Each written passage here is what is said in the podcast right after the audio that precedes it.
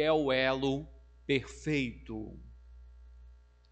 Há nos seres humanos, principalmente nos seres humanos pecadores, se não somos todos nós, né, exceto pela pessoa de Cristo humano, mas não pecador. Então há nos seres humanos pecadores um medo, um estranhamento, um estranhamento intrínseco pelo desconhecido. Nossa mente está preparada para manter em curso o que já é conhecido. Cada novo desafio desperta um sinal de alerta na mente e nas novas sinapses, desculpe, e novas sinapses precisam acontecer para aprender o conhecimento. Isso naturalmente gera medo e opressão. O medo tende a levar a uma paralisia. Mas os filhos eleitos de Deus sabem que há toda uma nova vida em Cristo Jesus. Os crentes precisam se revestir do novo, tanto em pensamentos quanto em atos. O próprio Deus proporcionou-nos ajuda para vivermos este novo, seu Santo Espírito.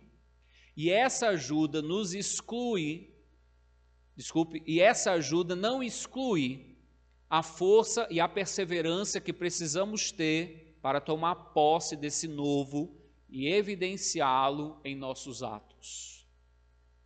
Diante deste fato, eu quero ver contigo hoje à noite o que Deus diz através do apóstolo Paulo em nosso estudo na Epístola aos Colossenses sobre o que precisamos ainda acrescentar nesse novo viver. Então, olhemos nós e eu quero que você traga à memória, porque já faz mais 15 dias não é?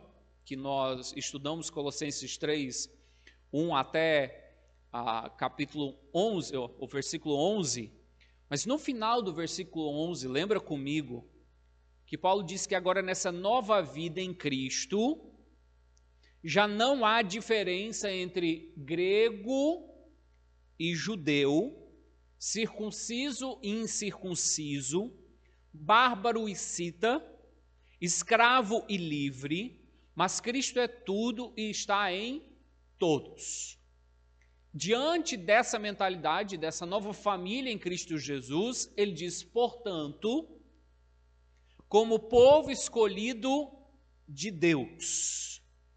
Aqui então, a primeira verdade para aprendermos e relembrarmos é que precisamos desenvolver uma mentalidade de família cristã, de família espiritual.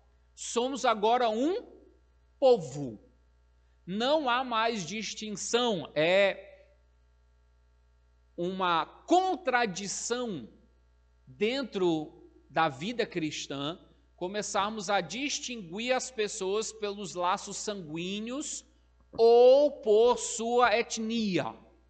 Deus não anula os nossos laços familiares, não anula a nossa etnia, mas elas são tomadas em segundo lugar diante do laço da família cristã, de tal forma que somos um povo. Alguém lembra comigo, 1 Pedro capítulo 2, verso 10, quem chegar lá em primeiro lugar pode ler, quando o apóstolo Pedro ali, Pedro vai dizer como somos em Cristo, esse novo povo. Alguém souber de qual pode até nos dizer. 1 Pedro 2 e 10.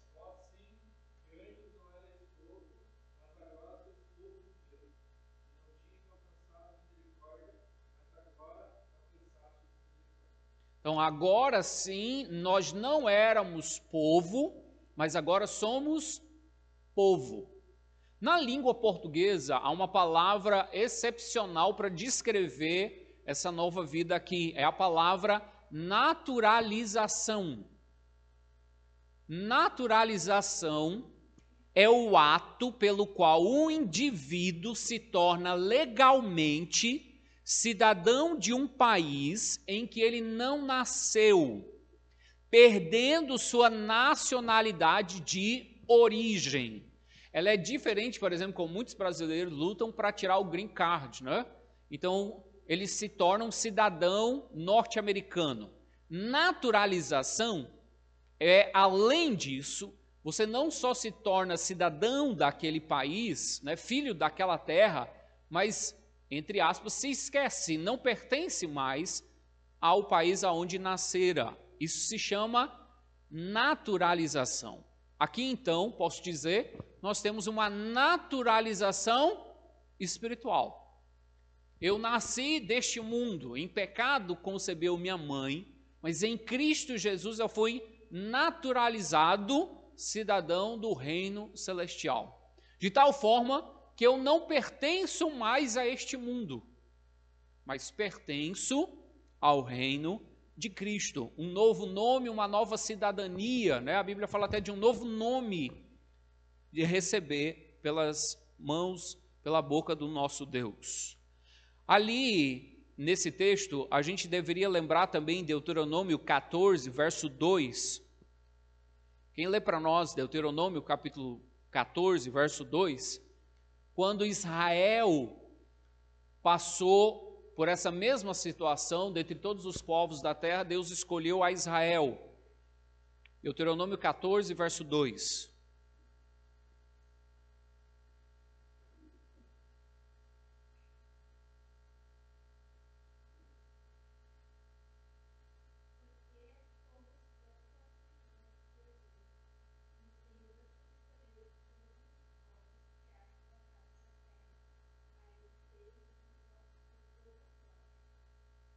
A eleição aqui de Deus afeta a vida em todas as suas fases. Não é algo abstrato. Apesar de pertencer ao mandato de Deus desde a eternidade, ela se torna uma força dinâmica nos corações e na vida dos filhos de Deus. Produz frutos é uma eleição não somente para a salvação, mas definitivamente também uma eleição para o serviço, como um elo de uma corrente, um está conectado ao outro, tendo como objetivo final a glória de Deus e a obra que traz deleite a este Deus. Deus aqui também diz que somos, no verso 12, um povo escolhido de Deus, um povo santo. Santo é o resultado aqui de sermos povo, porque santo significa separado. Fomos separados para Deus e para a sua obra, tornando-nos assim um povo. Tivemos os nossos pecados perdoados, cancelados, removidos, como foi dito aqui no capítulo 2, para que a obra de Cristo fosse evidenciada na nossa vida. Além de ser povo escolhido de Deus santo, somos também amados. E eu acredito que esta é a base de sermos povo aprove ao coração de Deus nos amar. Ele se deleitou em nós. E veja, como o versículo dito aqui né, em espanhol, quando nós ainda éramos pecadores, por sua infinita graça e misericórdia, ele decidiu nos amar. Ele colocou nós agora na sua esfera de amor, envolveu-nos com seu amor porque fomos perdoados por seu Filho Jesus Cristo em sua obra na cruz. Assim, a própria obra de Cristo é a ligação desse amor e a maior demonstração desse amor. Lembra-nos quando diz, como diz o Evangelho, há aqueles que são capazes de darem a sua vida pelos seus amigos. Mas Cristo deu a sua vida quando nós ainda éramos seus inimigos, por natureza o odiávamos. As ações exigidas agora a partir disso que o texto vai desenvolver são virtudes que vêm através do conhecimento de Deus e da capacitação do seu espírito, o que o apóstolo já nos dissera, capítulo 1, verso 10 a 12. E isso para que vocês vivam de maneira digna do Senhor, em que tudo possam agradá-lo, frutificando em toda boa obra, crescendo no conhecimento de Deus, sendo fortalecido com todo o poder, de acordo com a força da sua glória para que tenham toda a perseverança e paciência e alegria, dando graças ao Pai que nos tornou dignos de participar da herança dos santos no reino da luz. Então Deus nos capacitou. Agora então ele vai começar a exigir algo que de certa forma é inatingível. Pois a sua exigência é que, assim como recebemos a Cristo, continuemos a viver nele. 2 e 6. Portanto, assim como vocês receberam Cristo Jesus, o Senhor, continuem a viver nele, cujo propósito final é inatingível, por quê? Porque o propósito final é sermos perfeitos em Cristo. 1, 28. Nós o proclamamos advertindo e ensinando a cada um com toda a sabedoria, para que apresentemos todo homem perfeito em Cristo.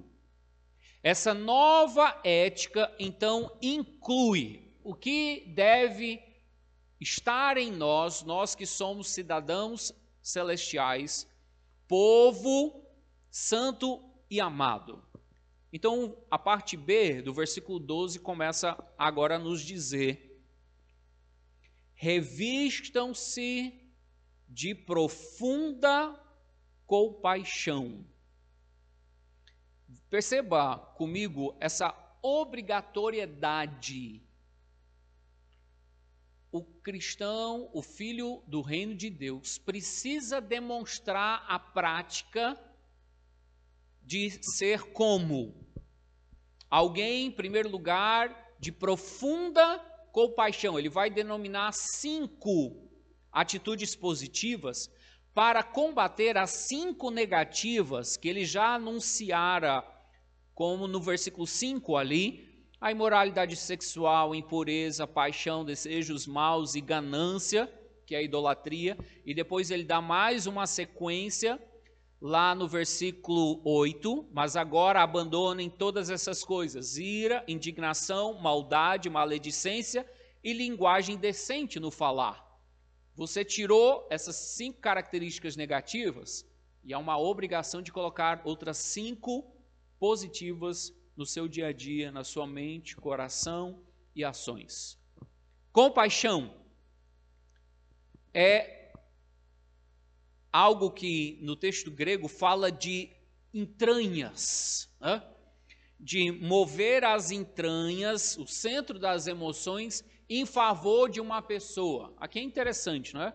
Eu acredito que os gregos, os romanos, eram nisso mais sábios do que nós. Talvez eram menos, nós somos menos nojentos, né, do que eles. Mas há uma certa razão no pensamento deles. Quando a gente diz assim, eu te amo de todo o coração, né? o nosso coração não, não muda muito, né? fica ali batendo e tudo.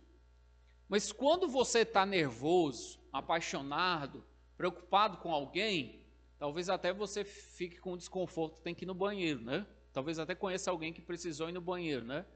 Eu conheço uma noiva que no dia que ela ia se casar, teve uma dor de barriga tão grande que ela teve que trocar o vestido de casamento, que sujou, né?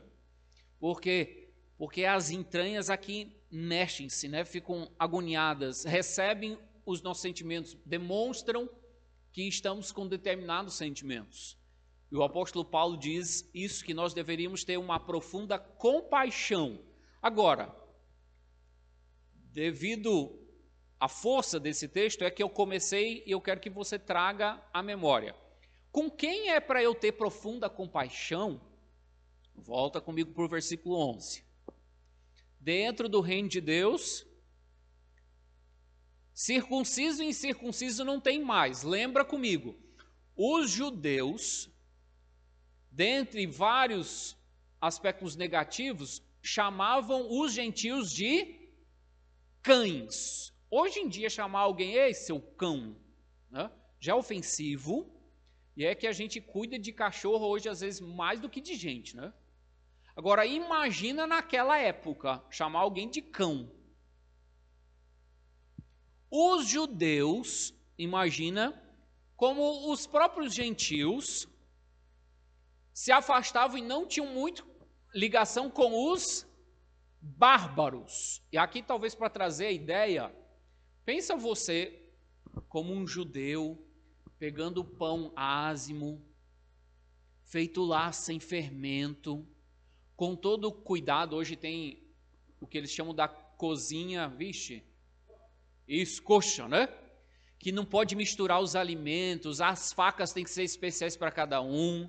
Aí, para se alimentar, pegam um pedaço do pão, vão lá naquela bacia e colocam e comem reclinados à mesa. Agora imagina um judeu comendo com um bárbaro, que ia lá, arrancava a coxa de um porco, tacava aqui na boca e derramava na barba, né? Pegava aqui as uvas, jogava dentro da boca, pegava aqui um, um, um copo de vinho, jogava tudo aqui dentro e fazia a festa e comia, e cantava e falava e, e saia pela boca. E Deus dizendo: encham-se de profunda compaixão. Não só de profunda compaixão, sejam bondosos tenham a atitude de humildade. Hoje, em nossa sociedade, é visto como algo valoroso, mas para gregos e romanos, era algo que eles fugiam, era humilhante ser humilde. Era algo visto como negativo. Até a palavra humilde vem, eu não vou entrar em detalhes, de um servo que era completamente humilhado. Então não queria de forma alguma ser humilde mas ser humilde com esses irmãos. Além disso, ter a atitude de mansidão, que não tem a ideia só de ser domesticado, mas de não ficar impressionado pelo sentimento de importância própria. Né? Alguém manso não é só alguém que foi domesticado, mas é alguém que não se vangloria como, ah, eu sou alguém importante tendo também paciência, que é a reação que temos que ter para com as pessoas, assim como Deus tem de nós. Paciência, paciência.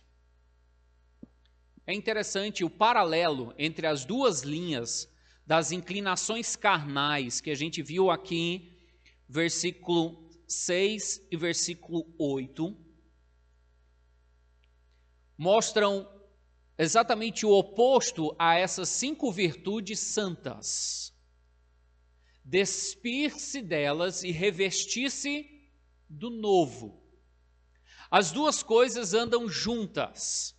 A vida cristã é, por um lado, despir-se da natureza terrena, dizer não ao pecado, mas por outro lado, é positivamente se revestir dessas virtudes cristãs.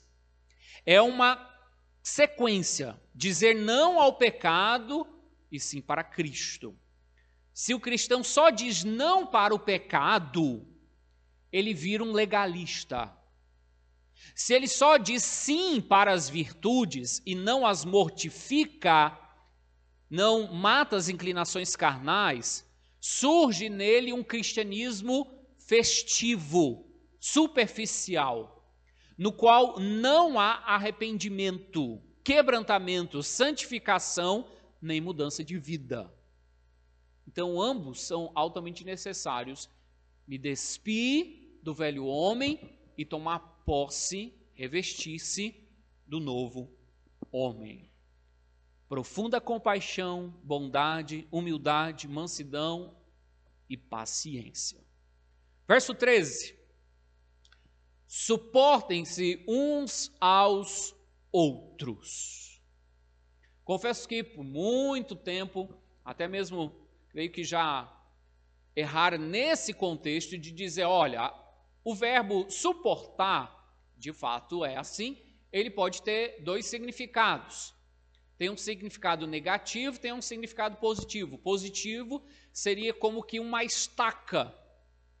Você está construindo ali uma viga, e então você coloca uma estaca, e essa estaca está suportando o peso daquela caixa que vai ser enchida de cimento. Mas a ideia do texto não tem nada a ver com isso. Não é a isso que o texto se refere ele está num contexto completamente negativo. Quando ele está dizendo, suportem uns aos outros. Como assim suportem? Judeus convivendo com gentios. Judeus e gentios convivendo com bárbaros e citas. O que, que você vai ter que fazer? Suportar. Pensa comigo na questão de alimentação. No Brasil a gente não tem tanto. Eu já paguei, está sendo gravado aí, talvez alguém vai puxar minhas orelhas, um mico numa casa de americanos. Não sei se é comum a todos, mas nessa casa eles tinham o hábito de o pai era o primeiro a alimentar-se, a colocar o alimento no seu prato. Diferente do Brasil, não importava se tinha visita. Né? No Brasil, a gente tem a tendência de, quando vem a visita, oferecer para que eles sejam os primeiros a colocarem a comida no seu prato. Né? Mas não, ele coloca, e aí naquela família, se eu não me engano, era pelo lado esquerdo, né? Então quem estava o próximo à esquerda colocava sua comida, o próximo, e assim sucessivamente, né? E nós brasileiros, então chegamos lá e já foi meio que mexendo, metendo a mão no prato aqui, puxando e, e o dono da casa já olhando. Agora, imagina que além disso, pensando aqui, você não só metia a mão no prato, como estava lá aquele porquinho, né, com a maçã na boca, pururuca, lindo, agarrasse lá uma coxa, um pé, arrancasse fora com a mão, e para que garfo e faca e começasse a comer, né? já pegava aqui a bebida e bota. Se quisesse exagerar um pouco, para que copo, né? A gente bebe aqui já logo na, na, né? na jarra e corra boa, próximo, né? Pá, bem como os bárbaros. Eles não estão cometendo pecado. Não é pecado comer desse jeito. Mas como é que a gente recebe uma pessoa assim na nossa casa? Como é que vivemos a vida cristã?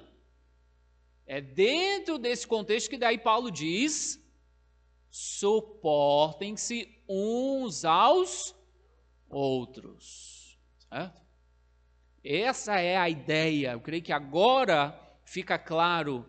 É exercer a paciência anteriormente mencionada em situações que a gente vai exercer força para aguentar. A ideia era quase assim: eu tenho que ter uma disposição agora que eu não queria ter, estou relutante em ter, para aguentar essa situação difícil. Então imagina, devido à variedade de pessoas, de culturas dentro da igreja cristã, Paulo está dizendo, lembra que Colossos era uma cidade assim que recebia pessoas de todos os locais, porque havia uma estrada principal que passava e levava a lugares importantes da economia. Paulo diz: como é que vocês vão viver como cristãos? Suportem-se uns aos outros. Ele não só diz que a gente deveria ter profunda compaixão, bondade, humildade, mansidão, paciência, suportar uns aos outros, ele também nos diz vocês precisam desenvolver a necessidade de perdoar as queixas que tiverem uns com os outros. E aqui é interessante. Primeiro, perdoar é uma característica da graça. como filhos de Deus, nós perdoamos porque Deus nos perdoou primeiro, Ele nos ensinou o que é verdadeiramente o perdão, foi nos oferecido gratuitamente e muitas vezes, infinitamente, temos que chegar ao torno de graça e ainda suplicar o perdão. Aliás, deve ser a nossa oração mais rotineira, mais comum, o pedido mais comum, que o Senhor nos perdoe.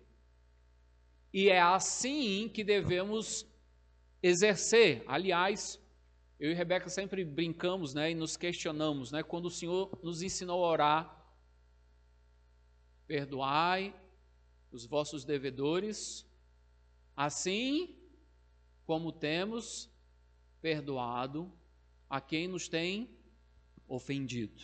Né? Às vezes eu e Rebeca ficamos brincando com o nosso Deus Senhor, tem certeza mesmo que o Senhor falou isso? É sério, Deus? O Senhor disse isso mesmo? Para a gente orar, Senhor, me perdoe, como eu estou perdoando os irmãos? Porque nós perdoamos muito pouco, né? E temos pouca vontade de perdoar. Mas eu acho interessante como Paulo vai além quando ele diz perdoem, ele não só diz perdoem, mas as queixas que tiverem uns contra os outros. A ideia é: você tem razão, você está certo, você tem uma queixa legítima. A ideia é quase como que no tribunal você pode apresentar a queixa que aquele cidadão de fato errou, e Deus está dizendo: para com esse, o que você deve exercer? Ir lá e pedir para o juiz condená-lo, jogá-lo à prisão e à forca e à morte. Não. Para esse irmão, que você tem uma queixa legítima, a sua atitude deve ser perdoar uns aos outros. Perdoem como o Senhor vos perdoou.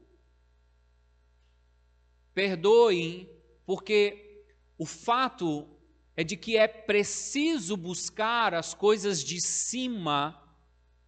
Isso não significa que os cristãos possam então ignorar que estão vivendo neste mundo, que precisam lidar com pessoas pecadoras e lembrar que ao lidar com elas, estão fazendo para a glória de Cristo, fazendo com que para Cristo e tratando com aquilo que Deus considerou mais precioso, porque aprove a Deus prover salvação para os homens, o qual ele não fez para os anjos, mesmo sendo tão valorosos em poder, grandiosos, Deus decidiu salvar aqueles que foram feitos à sua imagem e semelhança somente os homens.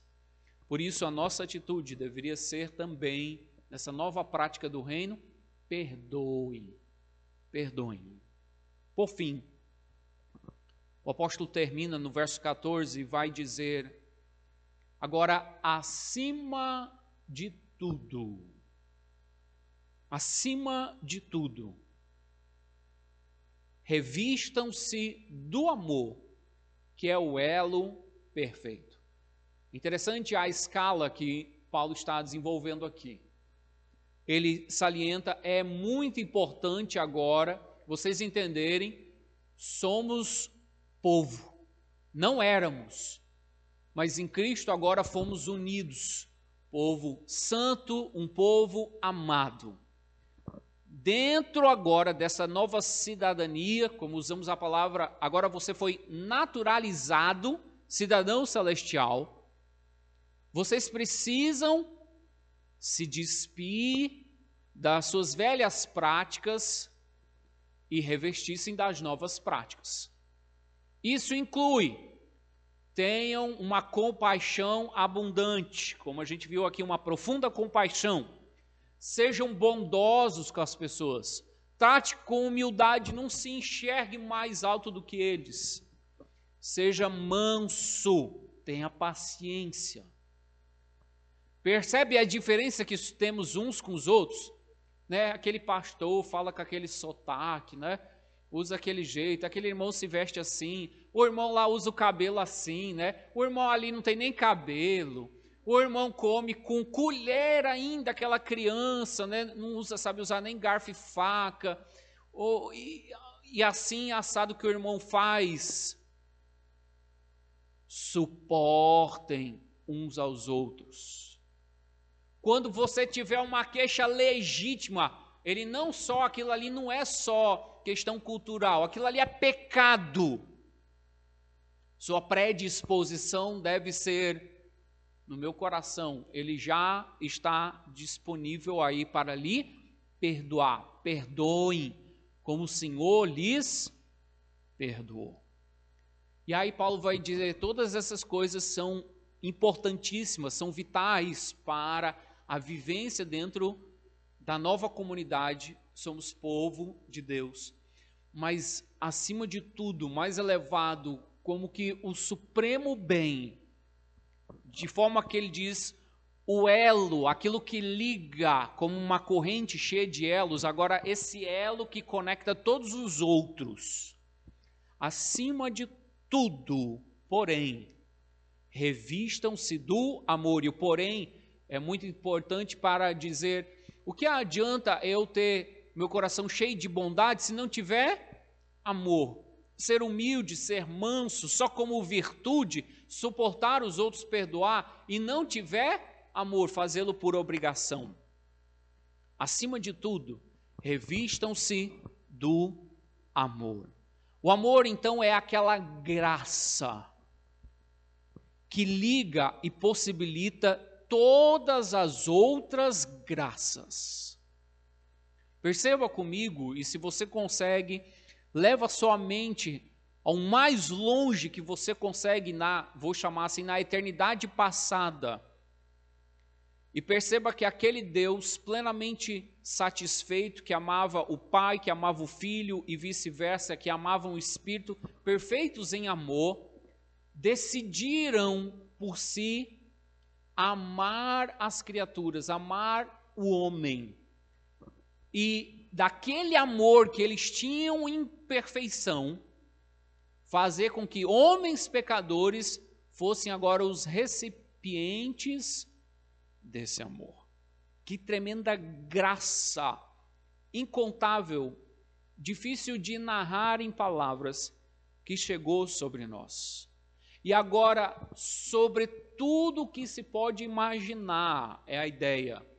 O amor precisa estar cobrindo, vestindo todas as demais virtudes.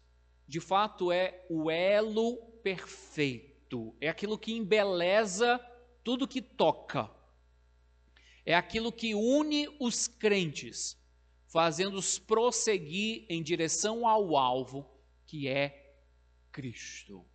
Então veja, o apóstolo Paulo aqui está nessa segunda etapa, já estamos caminhando ao fim de Colossenses, quando ele desenvolveu, combatendo toda a heresia daquela igreja, dizendo a suficiência da vida cristã está na pessoa de Cristo. Cristo é suficiente, ele é o supremo Deus. Tudo foi criado por meio dele, nele tudo subsiste, né? Ele é Deus. E agora que vocês foram capacitados por sua salvação a se tornarem um povo, vivam essa nova vida entendam que viver essa nova vida há um sacrifício. Eu preciso abandonar aquilo que fazia parte da minha velha vivência, do velho mundo qual eu vivia. E uma nova prática precisa ser tomada posse. E aí lembra da minha introdução. O novo sempre causa estranheza, desconforto. A nossa mente foi criada por Deus, interessante, para não se esquecer e manter-se dentro daquele padrão comum. Sempre o estranho, o novo, causa essa estranheza. E perceba que o gancho que eu quero fazer é que a vida cristã agora é até chamada como importa nascer de novo. É um novo viver. Toda ela é diferente. Cada uma das situações, dos meus relacionamentos, do fazer do dia a dia, precisa ser regido por uma nova perspectiva. Uma perspectiva aonde coisas práticas como suportar uns aos outros, perdoar, amar, fazem parte e rotina todos os dias ali. Assim, algumas coisas para a gente concluir e tirar lições práticas e sermos confrontados diante desses dois versículos. Três versículos, na verdade. Primeiro, o cristão bíblico, ele não é um cristão alienado. No sentido de que a sua cabeça está lá no céu, ou como a gente gosta de dizer, esse menino está com a cabeça na lua. Não é assim. Ele é, claramente pelo texto de hoje à noite, um cidadão celestial. Não pertencemos a este mundo. Mas por um outro lado, ainda estamos neste mundo. E não só estamos aqui como que nada para fazer, estamos aqui em uma missão de fazer o reino de Cristo expandir e tornar Cristo conhecido. Enquanto aqui somos peregrinos, estamos passando por aqui. E aí a ideia é que o verdadeiro cristão, ele vive com excelência, com excelência nesses dois mundos. Ele tanto ele sabe a que reino ele pertence, então ele vive em prol de beneficiar o reino celeste, de engrandecer, de elogiar, de fazer conhecido, de expandir o reino, mas ele também entende que ele está aqui neste mundo. E ele vive então como bom cidadão deste mundo, tratando os outros da perspectiva como nosso rei trata, e principalmente abrindo os olhos de quem está aqui para conhecer as verdades do reino celestial. Aliás, essas novas mudanças podem ser bem exemplificadas como alguém que um dia tentou mostrar a uma criança como era gostoso mel. Aquele então começou a mostrar de várias formas intelectuais para aquela criança que o mel era docinho. Então descreveu as propriedades do mel, dissertou e pôde até mostrar pequenas partículas de açúcar que o mel continha. Averigou-se que o mel era doce.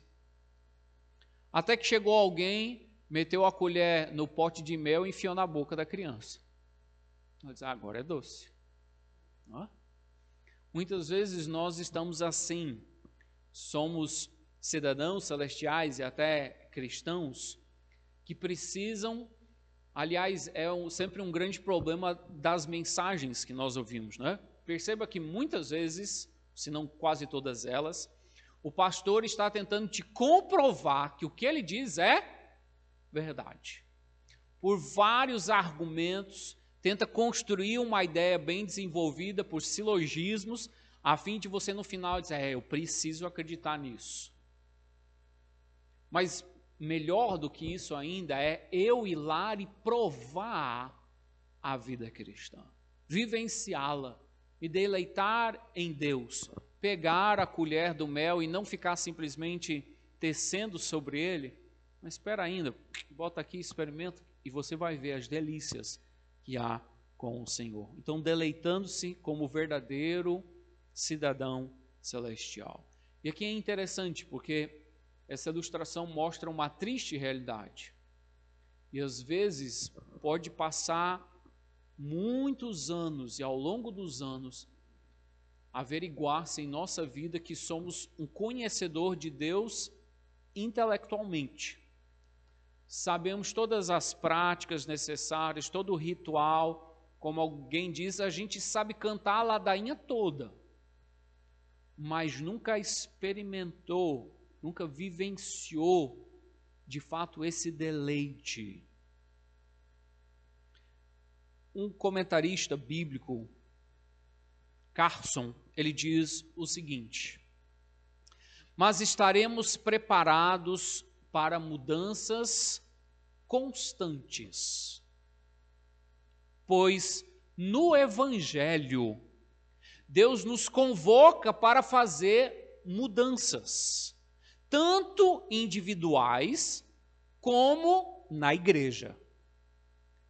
Queremos um centro claro, mas com bordas aconchegantes para a congregação, tornando mais fácil para que os que estão de fora encontrem o caminho para dentro.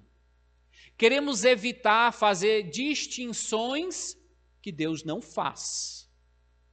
Devemos ser determinados para colocar a Bíblia no centro, nos cultos, no centro dos nossos cultos na igreja. Devemos também estar empenhados para tornar o cristianismo acessível às pessoas comuns e necessitamos saber julgar entre verdades primárias, que a gente gosta de chamar de o núcleo duro, e as verdades secundárias ou a periferia. Sabendo então quando ser flexível e quando não o ser. Em excelência, para concluir, essa vida cristã, então, é cheia de paciência, suporta, perdoa, não se esquece desse amor que é o elo perfeito. Havemos de passar por mudanças e precisamos dela. Precisamos, como igreja, sempre ser relevantes à situação. A pior situação, tanto para o crente como indivíduo, como para o crente no sentido povo como igreja, é que eles não sejam mais revel, re, relevantes num momento histórico em que vivem. Como cristão, já não ser mais relevante como indivíduo, dentro da minha família, com os meus filhos, com a minha esposa e assim por diante, já não faz mais diferença o evangelho. Ou ser irrelevante como igreja, as pessoas ao redor não percebem mais a distinção que é ser povo de Deus. Que isso não aconteça sobre nós, que possamos viver essa realidade de que somos um novo povo em Cristo Jesus. Pai Santo, obrigado por tua palavra para mim, meditando essas duas semanas tão clara, tão evidente daquilo que precisamos tomar posse, corar de vergonha e vivenciar. Ajuda-nos, pois nos é impossível sem a ação do Teu Santo Espírito, por isso nós damos toda a permissão para que ao sair aqui hoje à noite da porta desta igreja, possamos vivenciar esse suportar uns aos outros, ter essas cinco características que se contrapõem àquelas cinco rebeldias que já vimos anteriormente que possamos nos perdoar e que possamos de fato nos amar de fato e de verdade. Ajuda-nos e nos abençoe, que possamos ser estimulados por Ti para te louvar e glorificar ao fim de tudo e para encontrar aí a nossa verdadeira alegria. Em nome de Cristo. Amém. Deus te abençoe. Uma boa noite e boa semana para todos nós.